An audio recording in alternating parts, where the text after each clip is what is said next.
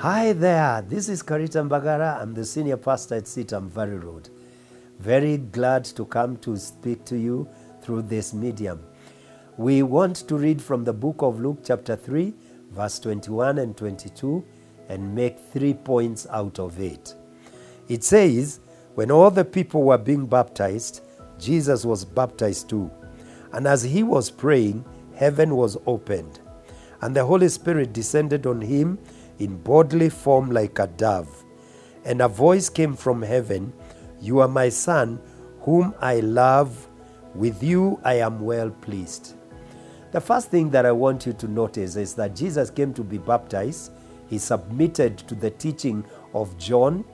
And because he was in obedience, when he prayed, the heavens were opened. When we are obedient to what God is telling us to do, he will give us access to heaven.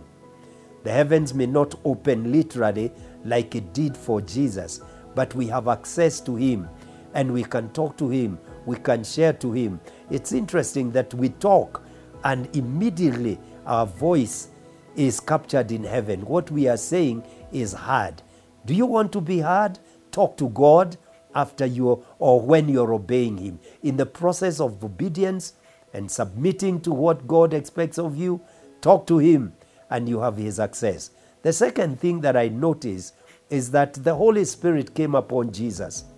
In them days that Jesus was living, the Holy Spirit had not come like he has come in our days. From the day of Pentecost, the Holy Spirit came to abide, to stay. But in the days of Jesus, the Holy Spirit would not be abiding in the world, but he came for Jesus.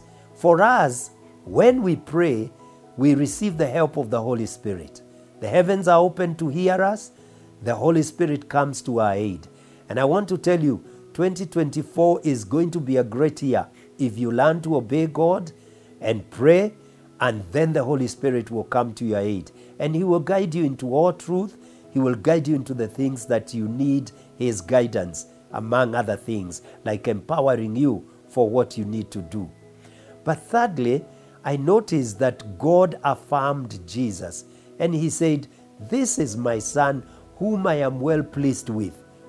And this is before Jesus has done any ministry. So God affirmed Jesus just because he loved him. And I want to tell you, you also will realize that God is pleased with you. He will affirm you. And he doesn't affirm us because we have merited it it is because of his grace. It is because of his unconditional his unconditional love. It is that love that makes us acceptable to him. Why don't you practice this in the year that God has allowed us to live? Call on him, expect the help of the Holy Spirit and ensure that uh, or rather know that he has affirmed you for what he wants you to do. God bless you. Have a great time until the next time when we are meeting.